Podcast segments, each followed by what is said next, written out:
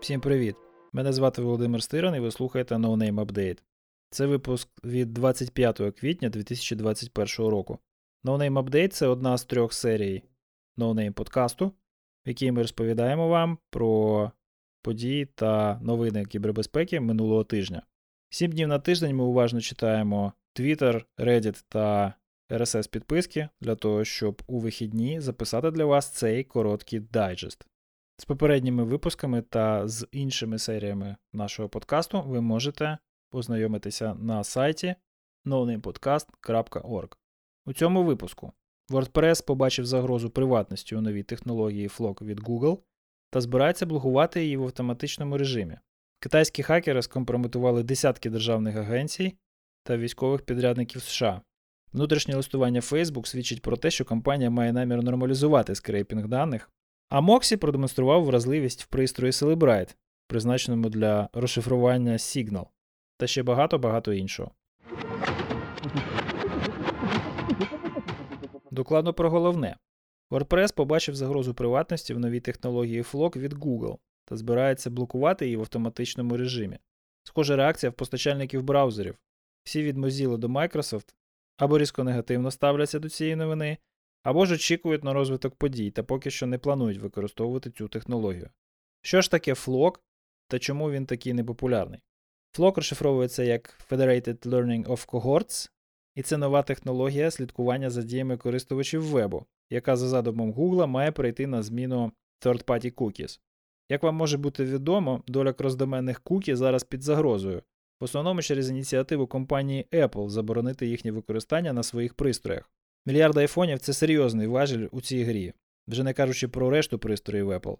Тому рекламні фірми типу Google та Facebook останнім часом панічно шукають заміну цій технології слідкування. І ось Google придумав Flock. Як же він працює і чому виробникам браузерів від цього ніяково? Що більше, чому його банить WordPress, твіжок за більшістю вебсайтів у інтернеті? Ми спробували розібратись, і ось що з'ясувалось. З опису технології та аналітики від EFF та інших адвокатів цифрової приватності скидається, що Flock може і знижує певні ризики, але при цьому створює нові. Зокрема, ця технологія імплементує в браузері функціональність відстежування історії відвідувань користувача, а це саме по собі досить стрьомно. Виходить, Google пропонує нам замінити third-party cookie на приблуду, яка читатиме нашу історію браузера. Дякую, але ні, дякую. Китайські хакери скомпрометували десятки державних агенцій та військових підрядників США. Ми зупиняємося на цій новині лише тому, що вона, здається, не пов'язана з жодним гучним інцидентом останніх місяців. Розслідування триває, але схоже на те, що ця група хакерів не мала відношення ані до компрометації апдейтів SolarWinds за Ryan, ані до Zero Day у Microsoft Exchange.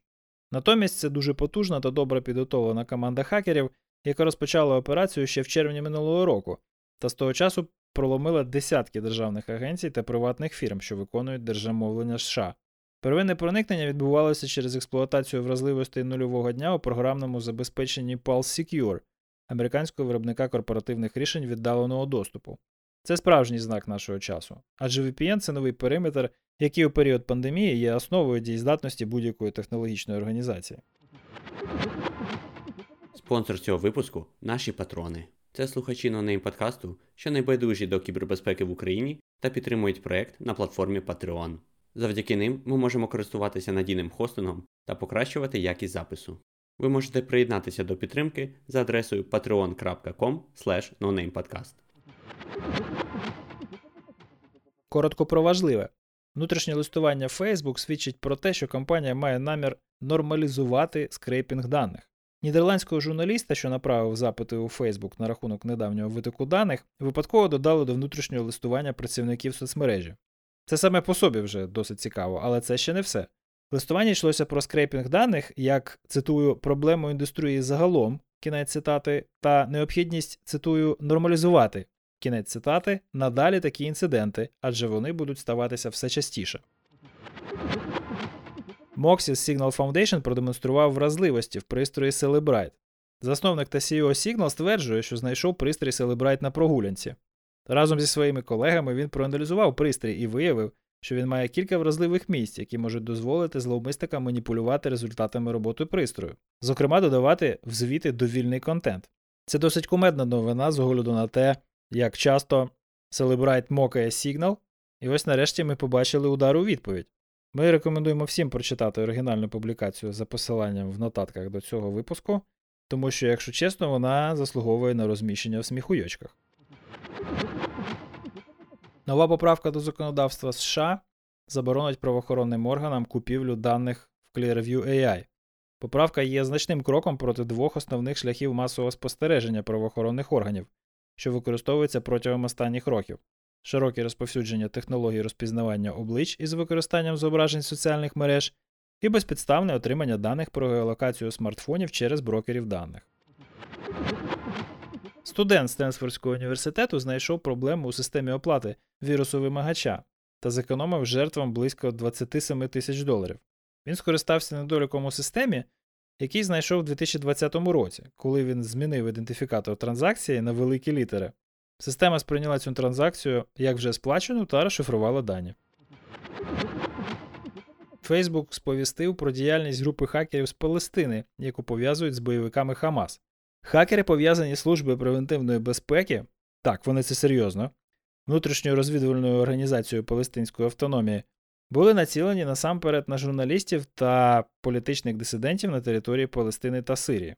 Меншою мірою вони орієнтувалися на Туреччину, Ірак, Ліван та Лівію.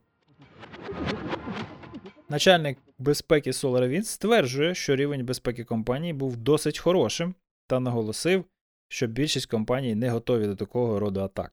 Коментарі пролунали через тиждень після того, як адміністрація Байдена зробила свій найбільший крок у відповідь на атаку на ланцюг постачання SolarWinds та подальшу компрометацію федеральних та приватних мереж. Окрім того, що служба зовнішньої розвідки РФ офіційно названа винуватцем нападу, Білий Дім вислав 10 дипломатів і ввів низку санкцій проти російських компаній та приватних осіб. Університет Мінісоти провів дослід, в якому у репозитарії проєктів з відкритим кодом додавали зловмисний код. Після того, як дослідник додав оновлення до ядра Linux, розробники ядра вирішили видалити всі останні сабміти від університету та забанили його за неетичну поведінку. Атаки та інциденти. В Apple стався витік схем нового MacBook Pro через атаку вірусу вимагача на компанію підрядника Quanta.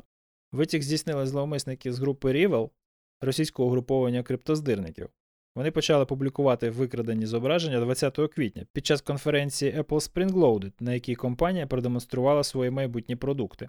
Після того, як Quanta відмовилася виплатити викуп в розмірі 50 мільйонів доларів, група сподівається домогтися оплати від Apple до 1 травня, обіцяючи продовжувати публікувати щодня нові зображення. Наш експертний прогноз нічого вони не отримають. Вірус-вимагач QLogger атакує пристрої QNAP та шифрує файли за допомогою утиліти 7zip. Зловмисники використовують 7zip для переміщення файлів у захищені паролем архіви. Як на мене, це непогана реклама імплементації AES в цьому архіваторі. Оператори вірусів вимагачів використовують новий метод оплати за допомогою подарункових карт Discord Nitro. Коли більшість операторів вірусів вимагають тисячі, якщо не мільйони доларів в криптовалюті, Nitro Ransomware відхиляється від норми, вимагаючи замість цього код Nitro Gift на 9 доларів 99 центів. Цей новий вірус-вимагач розповсюджується під виглядом інструменту, що генерує безплатні подарункові коди Nitro. Після запуску програма шифрує файли та вимагає власне подарункові коди. Тому все по-чесному, жертва справді використовує генератор кодів, просто скористається ними не вона. До речі, посилання на запрошення на наш Discord сервер ви можете знайти за адресою nonamepodcast.org. Вразливості та патчі. Хакери експлуатують вразливість в Nagios XI для встановлення криптомайнера. Вразливість віддаленого виконання коду використовується зловмисниками для встановлення майнера криптовалюти XMRIG на пристроях жертв. Вразливість виникає через недоліки в компоненті майстру конфігурації Windows WMI сервера Nagios XI версії 5.7.5 та програмного забезпечення для моніторингу мережі. Виробник пристроїв безпеки SonicWall закликає клієнтів встановити останнє оновлення, в якому виправляються три вразливості безпеки. Компанія зазначає, що організації, які використовують апаратні рішення електронної пошти, віртуальні рішення чи програмне забезпечення на системах Microsoft Windows Server мають негайно перейти на виправлену версію. Виправлені вразливості дозволяють створення облікового запису без попередньої автентифікації. Дослідник безпеки представив свої знахідки у Telegram. Серед вразливостей cross-site scripting, неправильна реалізація Telegram-ботів, вразливі наліпки та проблеми з авторизацією ендпойнтів API. Аналітика. Інтерв'ю з Енг Хумінг, головою Центру кібербезпеки Сінгапуру. За останнє десятиліття Сінгапур агресивно розгорнув низку ініціатив з кібербезпеки, спрямованих на захист своїх громадян від кіберзагроз. Як глобальний фінансовий та судноплавний вузол, він зробив перші кроки щодо зміцнення безпеки критичної інфраструктури та зменшення бар'єрів для обміну інформацією між державними та приватними організаціями. Зовсім нещодавно країна впровадила ярлики кібербезпеки для розумних пристроїв та нагороджує відзнаками компанії, які вклали значні зусилля в розвиток кібербезпеки. Рекомендації: Львівське та Житомирське відділення ОВАСП опублікували відео своїх останніх зустрічей на своїх каналах в YouTube. Означення загрози, агента загроз, вразливості та ризику простими словами на прикладах життєвих ситуацій від Деніела Міслера. Сміхуйочки. Гарднер офіційно називає ресурс Брайана Крепса своїм конкурентом. ГРУ РФ проводить фішингову кампанію проти журналіста Крісто Грозєва, і він дуже яскраво коментує це в своєму твіттері. Службі зовнішньої розвідки РФ не подобається, як її називають закордонні колеги. Про всі ці та інші матеріали в цьому випуску ви можете прочитати за посиланнями у нотатках до цього епізоду. Дякуємо, що слухаєте No Name Update. Нагадуємо, що з попередніми випусками цієї серії та з іншими епізодами нашого подкасту можна ознайомитися на нашому вебсайті nonamepodcast.org. Над цим випуском працювали редактор Стас Бриславський, ведучий Володимир Стиран та аудіорежисер Костя Жданов. До наступного разу залишайтесь в безпеці.